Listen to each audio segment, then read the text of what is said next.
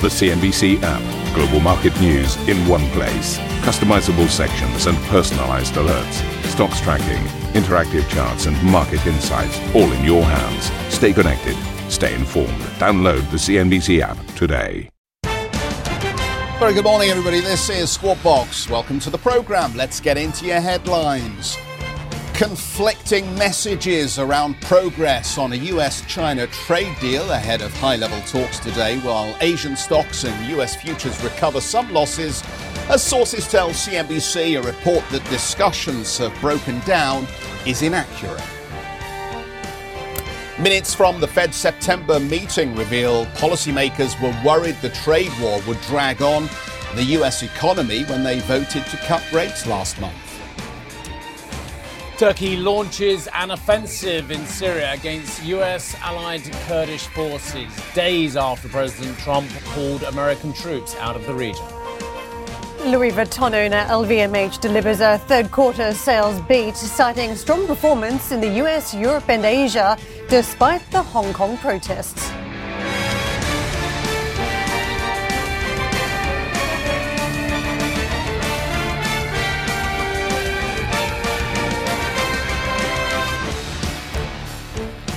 So, very good morning, everybody. Welcome to this Thursday edition of Squawk Box. And we kick off with speculation around this trade story. US futures erasing some losses after a White House official told CNBC that a report saying China's trade delegation would cut short its trip to Washington was inaccurate. The South China Morning Post had said talks were deadlocked over forced technology transfers, prompting an early end to discussions. Meanwhile, the New York Times says President Trump will offer a concession on Huawei, allowing some US firms to sell non sensitive goods to the Chinese company.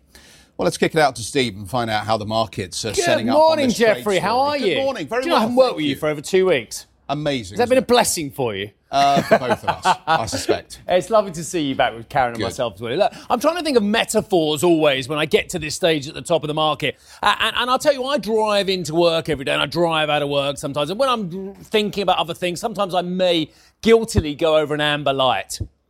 And then if I get a blue flashing light behind me when I've gone over that amber light, then starts the discourse about, well, it was opaque. I didn't actually know it was going to go green or I didn't know it was going to go red. So you were kind of stuck in that middle bit. There was a guy right up behind me, so I carried on going. You know all the usual excuses uh, with the Metropolitan Police and others as well. And this is the point about the markets at the moment. I think they are opaque. Uh, and hence, I think in Geoffrey's uh, reads there, no clear signal. That's my amber light for these markets at the moment. Because if you look at these indices, yes, they are mildly positive, but quite frankly, I could be talking about exactly the same stories we saw in the headlines, but they would be mildly negative as well. It's, it's the same with, with the safe haven story as well, if we can pull that up as well, looking at some of these safe haven assets as well. I mean, we look at the Swissy, we look at gold, uh, the yen, the dollar, it's arguable which is the safe haven amongst those, of course, uh, and the 10 year note as well. Well, no clear signal. And I'll just go through a few of the no clear signals. Well, one, of course,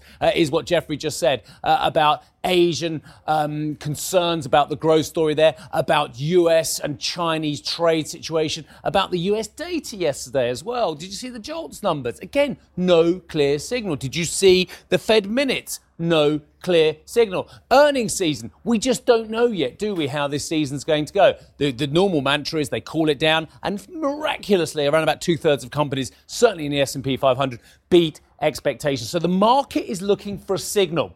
And why that's very important this time of year.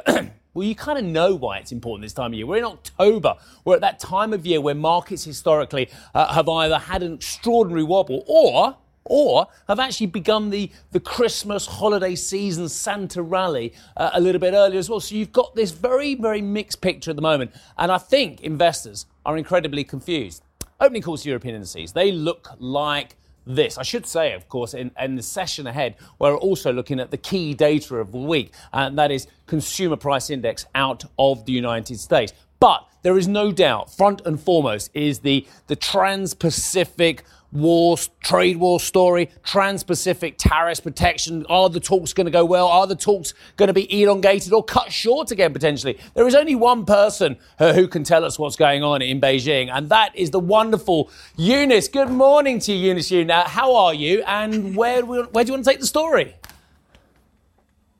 Oh, well, you said that the markets were looking for some signals can they settle for some confusing signals? Because that's actually what we've been getting um, around the trade talk story. Uh, you guys had mentioned the New York Times uh, had mentioned uh, the, uh, you mentioned the New York Times. And the, the New York Times has been reporting that President Trump had a meeting last week and gave the green light to approve some of the licenses that would allow American suppliers of components to Chinese tech giant Huawei. And this is um, um, despite the fact that the Trump administration had deemed deemed um, Huawei a national security risk. So um, that seemed encouraging to some investors that maybe a deal could be done. And also, the White House had dismissed a report by the South China Morning Post that uh, deputy level officials weren't able to make any progress and were going to pack their bags and go home one day early um, from Washington.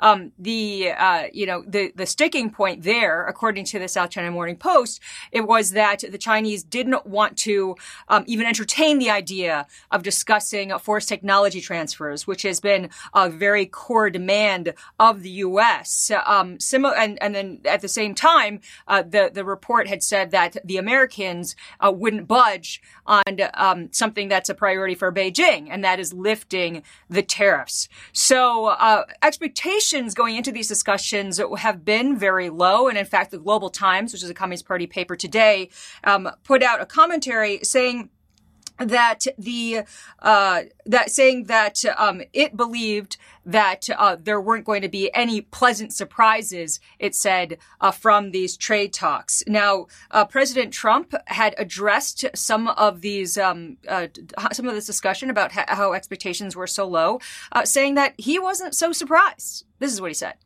I think they feel that um, I'm driving a tough bargain, but I have to.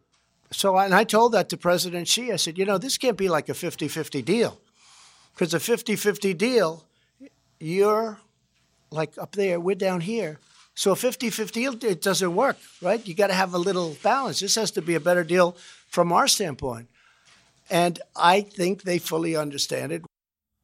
And a senior administration official told CNBC that the dinner that was planned for the Chinese delegation on Thursday night is still on, which would suggest that things are going ahead as planned, uh, but maybe the team should should uh, you know prepare the food for for takeout. Or i don't actually don't know what you would say in london if you would call it takeout or to go or you know, pack things up really quickly in case you need to get on a plane back to Beijing one day earlier? Yeah, before we go down the rabbit hole of whether it's takeaway, takeout, or something else, um, just to come, just to come, Eunice, just to come back to your point here, um, this trade negotiation has been going on for some time now, and around it, the policy environment has been worsening, it seems to me. Now, in, in diplomatic language, there is a theory called linkage, where you tie together political and security issues to try and gain progress on both areas. In recent weeks, we, have had this NBA spat blow up. We've heard the Chinese talk about restricting US citizen access in terms of giving out visas to people that have expressed anti-Chinese views on social media. We've got the whole issue of, of the Uyghurs, which is flaring up now, it seems to me, and what's happening in Xinjiang and how the State Department reacts to that. All of this is establishing further friction for some successful negotiation here. Is there a, a, risk that ultimately this dinner now becomes bogged down in not matters of trade, but other issues that previously were unconnected but now appear to be linked to progress between these two countries? Yeah, well, I think there's definitely a risk, and a lot of people have been talking about whether or not um, what we're seeing is is a forming of decoupling of these two economies, or if this is uh, just we're on the brink of a, another type of Cold War. Uh, you had mentioned all of those um, different um, developments, such as the visa restrictions um, and the like, and uh, you know that a lot of the discussion here is that uh, this is a very peculiar approach uh, from the Trump administration when it comes to China, because a lot of China experts believe, and who have been following uh, the way China behaves, uh, is that that that uh, the the government here just doesn't like to um, even be to, to, be seen as as weak or to be um, to give up any concessions um, when they are publicly being pressured. So uh, actually, the Commerce Secretary Wilbur Ross was saying that the tariff approach is one that the Trump administration thinks actually works because at least it it um, uh, shakes things up a bit and gets uh, China's attention. But the big question is is really whether or not uh, this approach is is effective in trying to get t- together and um, two economies that are not really going anywhere. And at the end of the day, are going to have to find some way forward um, to work together. Eunice, thank you very much indeed for that. We'll leave you to go and collect your takeout, or maybe you can have it delivered by one of the various uh, delivery services this morning. So, so what have we learned from the off on the program, apart from the fact that Steve likes to run red lights, or almost, Amber. Amber. almost the other big uh, red light story, of course, is the, the, the, analogy that people constantly use about the global economy. The red lights are flashing mm. on the control panel to indicate that maybe the spaceship is going to crash or there is some problem holding it all together here. And that's the other issue, of course, isn't it? That this sensitivity that we've got around the trade story is but one part of a broader story about manufacturing and service sector data that just continues to deteriorate at this point. Mm, I think your analogy about, about Stephen, the way he drives his car is quite similar to investors, you know, the foot very much on the pedal. But a lot of investors have been taking that foot right off. Just, you know, on the way to work. Perhaps time just to ease back a little bit, and that's what some investors, at least in Europe, have been doing with this trade conflict. They've been taking a little bit of risk off the table, keeping some powder dry, putting a little bit of money in cash. US investors are not entirely convinced the, are the same. And if you look at some of the sensitivity markets, there is a risk that if we get some bad news, we could go back to some of the May lows that we had on the Dow that we witnessed this year, even lower levels from when we started out the year. However, on the other side, if there is good news to uh, respond to around a trade outcome, you've got the upside potential because we have just drifted a little bit off some of those highs on markets. So we could go back to the July levels that we saw or even back to uh, what we witnessed in September. So there is upside upside potential. What I would say from some of the news flow overnight, very conflicting reports that the Chinese have, have lowered their expectations. Maybe the dinner's not going to lead to another day of talks the next day. It won't be two days of talks. Yet there could be a glimmer of hope around Huawei. And this is a huge issue if these licenses are granted to US companies to allow Huawei to do business. That's a major breakthrough on the technology side. So my point is, what do the algorithms do with that? I, I very conflicting comments. It's very interesting. You should go there. I was going to make two points, and that's one of them as well. Is that we're talking very rational about rational investors making rational decisions on hopefully um, less opacity when they get less opacity. And, and the fact of the matter is, talking in the oil market as I was yesterday with a lot of the, the, the key players down there as well, you know, asking them on and off the record what they think about price. They're saying, look, it's not necessarily the rational actors who you think are in control of the price. It's the machines, and the, the machines can create momentum one way or t'other. And then, of course, the momentum investors come on the back of what the algos have done. Suddenly, you've got a, a, a two very strong forces: momentum traders plus algorithmics are pushing the oil price in one direction or t'other. So we must remember that in the equities and bond markets as well, those are the same forces at work. The other point I wanted to make was the very great Jim Cramer, who uh, of Mad Money, our colleague in the States. And I don't know if you follow him on Twitter, but apart from tweeting about dogs and food and, and, and American sports, which I don't understand the, the last, that's for sure. The former two I do understand. Uh, he, he makes some great tweets. He, he very, very good on Twitter. Can we stop the trade talks are going well stuff? How much money is going to be lost on this? And, and I think the point Jim's making there as well is that every time someone opens their mouth about trade, and dare I say it, namely the president as well, well, good or bad, people are trading vast amounts of money on the back of this. That is very tough for a lot of individuals, getting pulled one way or t'other on the back of perhaps not the most concise comments. And let's just remember that the backdrop to this is a 30 year cycle in which the bond markets have only given. Ultimately, interest rates now are at these uh, super low levels where central banks are finding it hard to come up with further ammunition. I guess the question, setting aside some of the geopolitical risk issues for investors, the, the, the question going forward, it seems to me, is can this cycle be rescued by the central banks before we ultimately roll into the recession that many would argue perhaps we should have had after the great financial crisis of 08, 09? And it remains to be seen, I think. Um, we're going to talk about this a lot through the rest of the morning, what the Federal Reserve mm. has available to it in terms of turning what appears to be gradually deteriorating, deteriorating well, data into well. better data. But the, the, if you look at the longer cycle work, it, it, does feel as though you know there is a reckoning to be had at some stage. I mean, just briefly, something else is happening as well, and I can see on the front page of the FT again today. Um, people looking at QE and going, "Really?" Because when it was just a few voices in the wilderness, now yeah. there seems to be a chorus. And I don't know if it's just happened subtly in the last few weeks, but I mean, again, front page of FT, Draghi ignored in-house ECB advice on QE restart central bankers used to be given a break for, for pumping the markets. Now they're actually getting a little bit of heat for it. And I think the two way argument is very healthy. Yeah, de Guindos, though, yesterday saying don't expect them to change course. And don't forget, those have been uh, the big questions in the room whether Lagarde does change policy action at some point, given the pushback on negative yields. However, the message seems to be that the ECB course has been set for now. I would just say around positioning, and, and Geoff, you make the point about central mm. banks stepping in. What was interesting in the trade yesterday was seeing technology again out in front front. You step back and say, well, why are people buying technology at this point?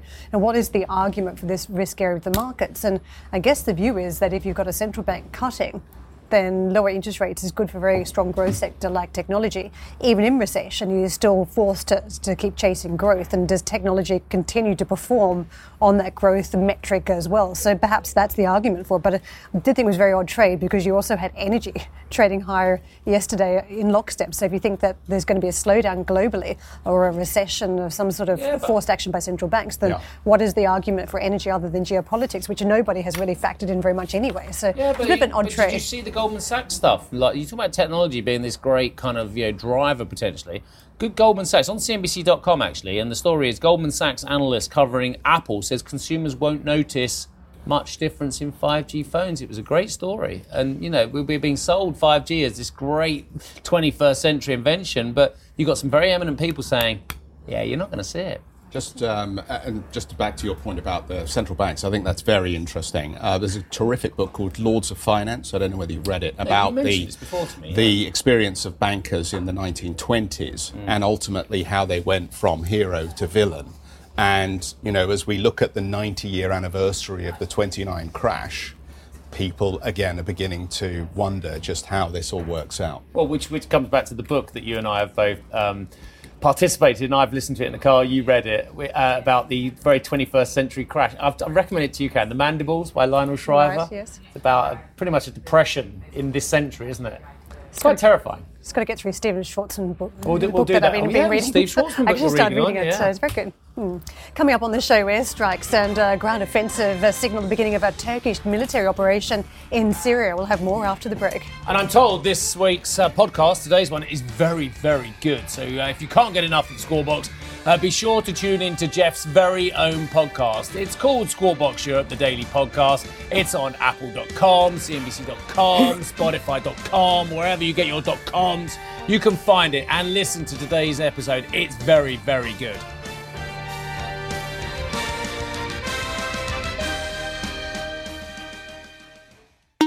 A CNBC signature event East Tech West, CNBC's exclusive invitation only retreat returns to Nansha, Guangzhou, China in 2019. We explore all things tech from artificial intelligence to 5G. Join the world's most prolific investors, inventors, and entrepreneurs as they share their stories and celebrate innovation.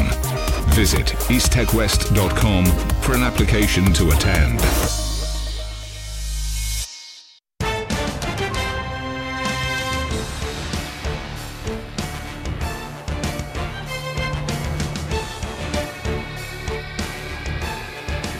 Welcome back. Turkey has begun its incursion into northeastern Syria, launching airstrikes and a ground operation in a new phase the, to the eight year old war.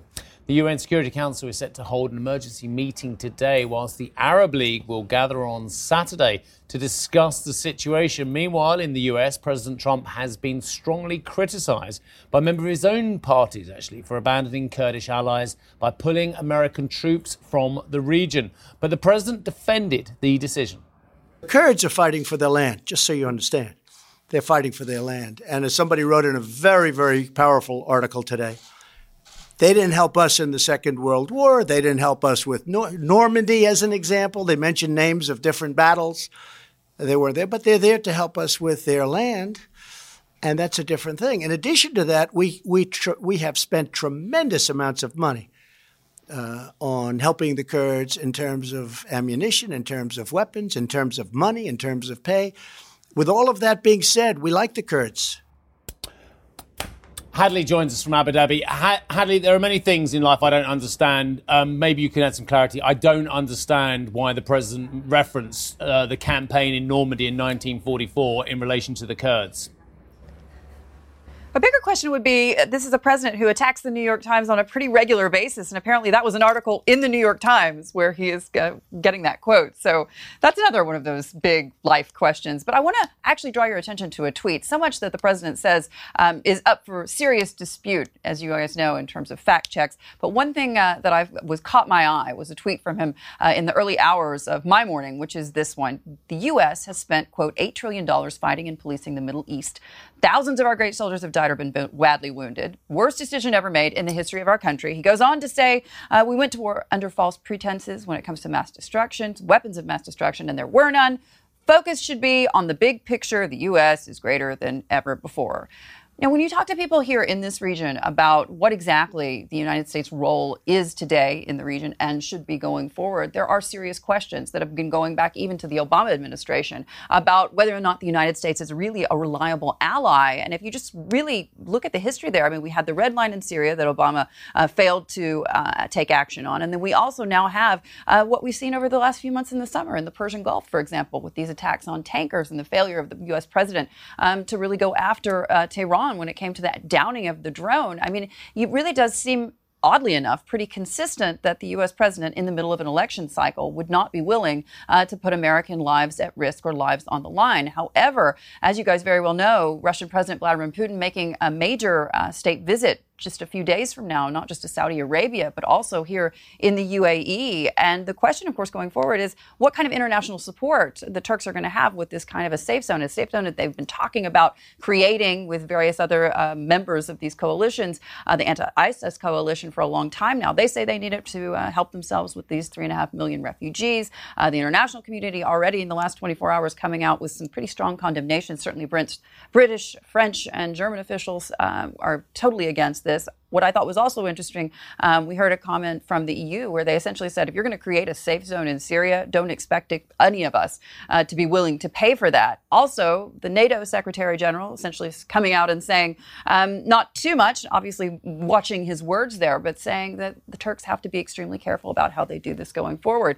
And so I think all eyes will be on whether or not uh, Turkey does commit the atrocities that so many uh, folks feel may, in fact, be impending uh, on the Kurds, and whether or not really this boxes the United States out of the region even further in terms of their policy. Guys? Hadley, we're going to wrap it up with you. Thanks very much indeed uh, for helping us out on that one. We'll come back to you a little bit later on in the programme. Um, let's switch tack and talk a little bit about the Federal Reserve. At the last policy meeting, some policymakers sounded concerns over expectations for the central bank's rate path after the FOMC cut borrowing costs for a second straight month. Minutes from the September meeting show, quote, a few participants worried that futures markets were pricing in greater accommodation than appropriate. Meanwhile, trade was mentioned 28 times, highlighting worries over the US China tariff war. Growth concerns also highlighted, with policymakers voicing their worries that a slowdown could be more serious than projected. Well, at an event in Kansas City, Fed Chair Jerome Powell said he wanted to temper market estimates. More firmly anchored expectations in a virtuous circle would help keep actual inflation around our target, thus preserving our ability to change interest rates as appropriate to meet our mandate. We're also looking at whether our existing monetary policy tools will be adequate when the next downturn comes. Finally, we're asking whether our communications practices can be improved to better support the effectiveness of our policy. Well, minutes also showed several participants thought the FOMC should provide guidance on accommodative policy due to tariff concerns. However, that language was left out of the Fed's final statement after it cut rates in September. Um, we've kind of run out of time in this half to talk too much about this, but I will just throw in that the jobs data continues to be supportive. Right, but if you've got a bunch of members worried about tariffs and we don't get any outcome this week, then that sets a scene potentially for investors to watch out for that meeting on the 29th and 30th from the Fed. Expectations are out there. So do they, does, does the Fed deliver at this point and then hold back in 2020? Thank you for listening to Squawk Box Europe Express. For more market moving news, you can head to CNBC.com. Or join us again on the show with Geoff Cutmore, Steve Sedgwick, and Karen Tso, weekdays on CNBC.